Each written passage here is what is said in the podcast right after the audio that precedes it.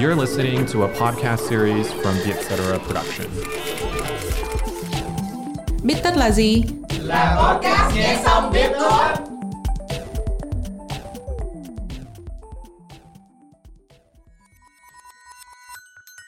Bích tất tâm lý là nơi chúng mình biến những nghiên cứu hắc não thành kiến thức dễ tiêu. Bích tất tâm lý được dẫn dắt bởi Trân Lê và Hiền Lê, editor chuyên mục cuộc sống tại Vietcetera.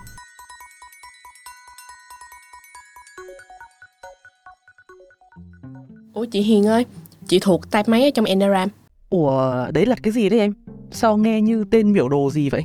Ủa chị không biết hả? Đây là một cái bài trắc nghiệm tâm lý Thì cái bài này á, nó sẽ chia tính cách con người ra làm 9 loại Để tí nữa em gửi link cho chị làm thử Lần đầu chị nghe tên luôn á. Chị biết mỗi MBTI của chị là INFP thôi. Mà bây giờ cũng nhiều bài trắc nghiệm tâm lý ghê. Hết MBTI, rồi Big Five, rồi đến cái mà em vừa nói nữa. Hồi chị đi học thì chủ yếu mọi người hỏi nhau cô Hoàng đạo thôi. Có một đợt chị đi chạy hè ở Hàn thì mới biết đến MBTI. Chứ quanh chị hồi đó không ai biết bài test này đâu.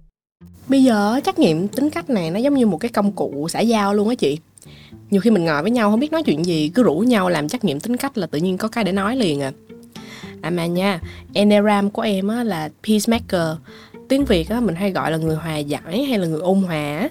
Chị nghĩ người ta thích làm trắc nghiệm tâm lý một phần do tính khách quan của nó.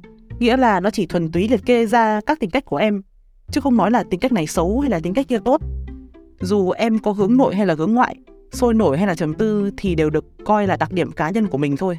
Đúng á, nếu mà chị ở trong một cái xã hội mà tính cách hướng ngoại luôn được đánh giá cao Còn hướng nội bị coi là tính xấu á Thì đọc những cái điều này á Đúng là khiến cho mình thoải mái hơn hẳn thiệt Và khi mà nhìn thấy từng đặc điểm tính cách, mình sẽ nhìn thấy những khía cạnh mình có thể cải thiện hoặc đôi khi mình cũng nắm được những thế mạnh vô hình mình vốn có mà không biết. Ví dụ MBTI của chị thì là INFP, tiếng Việt là người hòa giải, thì chị có điểm mạnh là cởi mở, biết đồng cảm và quan sát tốt. Như vậy thì khi giao tiếp, chị sẽ tìm được cách tốt nhất để mà tiếp cận từng người. Nhưng mà chị cũng có điểm yếu là chị rất là sợ mâu thuẫn, sợ va chạm. Nên là cũng phải nói là lắm lúc chị chín bỏ làm 10, kiểu bỏ qua, cho qua để cho bản thân mình tránh được mâu thuẫn. Thì đây là cái điều chị đang phải học cách để vượt qua. Vậy tính ra là trắc nghiệm tâm lý đóng vai trò phân tích cho mình hiểu rõ bản thân hơn Chứ không chỉ trích hay là nói theo kiểu là mình phải làm thế này thế nọ. Nên là nó cho mình cái niềm tin đó là mình không cần phải xấu hổ vì mình sinh ra với những cái tính cách vốn có của mình. Ừ, chẳng trách á ai làm mấy cái bài trắc nghiệm này xong á cũng thấy thích vì vừa hiểu được bản thân nè lại vừa cảm thấy được trao quyền làm chủ cuộc đời của mình nữa mà em thấy nha cái cơ chế hoạt động của trắc nghiệm tâm lý á, cũng rất là dễ hiểu. Tại vì nó là kiểu phân loại và tóm tắt tính cách của mình dựa trên những cái thuộc tính cụ thể. Ví dụ như trong cái bài trắc nghiệm Big Five á thì nó sẽ nhóm các tính cách của mình ra thành năm kiểu bao gồm là hà đồng nè tự chủ bất ổn cảm xúc hướng ngoại và cởi mở. Rồi với từng người thì cái tỷ lệ tính cách cũng sẽ cao thấp khác nhau. Chắc là vì thế nên nó mới áp dụng được cho cả mình lẫn người khác. Vì khi mà tiếp xúc với một người thì não em cũng phân loại họ theo nhóm là category ạ và lưu trữ thông tin với dạng sơ đồ, tiếng Anh gọi là schema. Càng tiếp xúc với nhiều người thì sơ đồ của em càng được mở rộng, giúp em dễ dàng định hình được. Ví dụ khi mà em nghe ai giới thiệu là họ hướng nội chẳng hạn, thì em sẽ expect là họ ít nói, không thích chỗ đông người. Ngược lại với những người hướng ngoại thì em cũng dự đoán được trước là họ hoạt ngôn và thích tương tác xã hội hơn. Tóm lại thì sơ đồ hóa thông tin chính là điểm tương đồng giữa não mình và trắc nghiệm tâm lý. Khi mà tiếp xúc với một người thuộc nhóm mà em biết thì não em sẽ dò ngay cái sơ đồ có sẵn từ trước đấy để xác định xem họ là kiểu người thế nào. Từ đấy thì em sẽ biết là nên cư xử với họ thế nào cho phù hợp. Vậy tính ra nha, đây là cơ chế tiếp xúc và học hỏi á chị. Khi mà mình biết được cái đặc tính của một người thì não của mình sẽ lưu thông tin vào bộ nhớ dài hạn, làm kinh nghiệm áp dụng cho những cái lần sau. Bình thường thì mình phải cố nhớ từng tính cách, nhưng mà trắc nghiệm tâm lý á làm cho nó dễ hơn bằng cách nhóm người ta thành từng cái nhóm và đặt cho họ một cái tên á. Cơ mà chị làm test MBTI xong thì không biết là nên vui hay buồn nữa. Mình cũng vui vì mình hiểu chính mình nhiều hơn. Nhưng mà hụt hẫng bởi vì thấy quanh chị ít người INFP quá. À, đây cũng là một cái đặc điểm khác của trắc nghiệm tâm lý á chị Tại vì nó sẽ giúp cho mình tìm được những người cùng hệ với mình nè Vì phàm là con người á, ai cũng muốn được thuộc về một cái cộng đồng nào đó thì ngoài ra theo nhà trị liệu Dana Dorfman á thì chúng ta luôn cố gắng cân bằng giữa cái tính cá nhân và cái tính bộ lạc của mình nghĩa là mình vừa muốn được mọi người công nhận vì cái sự độc đáo có một không hai của mình nhưng mà mình cũng muốn thuộc về một cái nhóm người có những cái điểm tương đồng. Thì trắc nghiệm tâm lý á, nó thỏa mãn hai cái điều trên.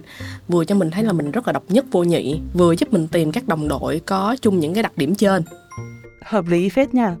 Chị thấy về khoản này thì trắc nghiệm tâm lý hơn hẳn cô hoàng đạo hay là tử vi. Tất nhiên là không phải cứ cùng hệ tính cách thì sẽ chơi hợp với nhau. Nhưng mà nhìn chung khi nắm rõ các đặc điểm tính cách của người kia thì chị thấy mình giao tiếp với họ tốt hơn rất nhiều. Thì hồi đầu năm đại học á em quá từng làm trắc nghiệm MBTI rồi. Sau đó đến cuối năm đại học á em cũng làm cái bài test đó lại một lần nữa. Kết quả của em bị đổi 180 độ luôn chị. Ờ, không biết chị có bị vậy không? Để chị kể cho em vụ này nha. Chị đã test MBTI 5 lần tất cả trong thời gian 10 năm từ 18 cho đến 28 tuổi. Và mỗi lần nó ra một kiểu tính cách khác nhau làm cho chị thời gian đầu còn tưởng là mình bị đa nhân cách cơ INFP thực ra là kết quả lần test gần đây nhất thôi. Chứ mấy lần trước đó thì chị quên cả rồi.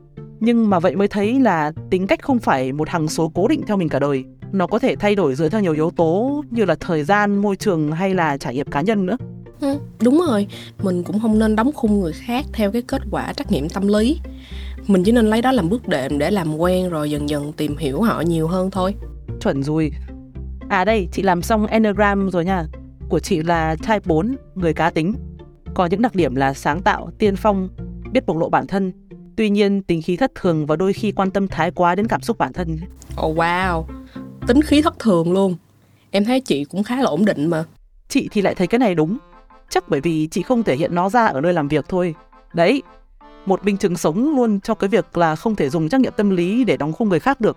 Vì có những cái tính cách họ chỉ thể hiện ở những môi trường nhất định hoặc thậm chí là họ thay đổi tính cách cho phù hợp với từng hoàn cảnh nữa cơ Cảm ơn các bạn đã lắng nghe podcast Bích Tất Tâm Lý. Bạn đã làm bao nhiêu bài trắc nghiệm tâm lý rồi? Nếu bạn có biết thêm một lý do nào khác mà chúng được yêu thích, hãy gửi email góp ý về cho chúng mình qua hòm thư bích tất a com nhé. Hẹn gặp lại các bạn vào podcast tuần sau.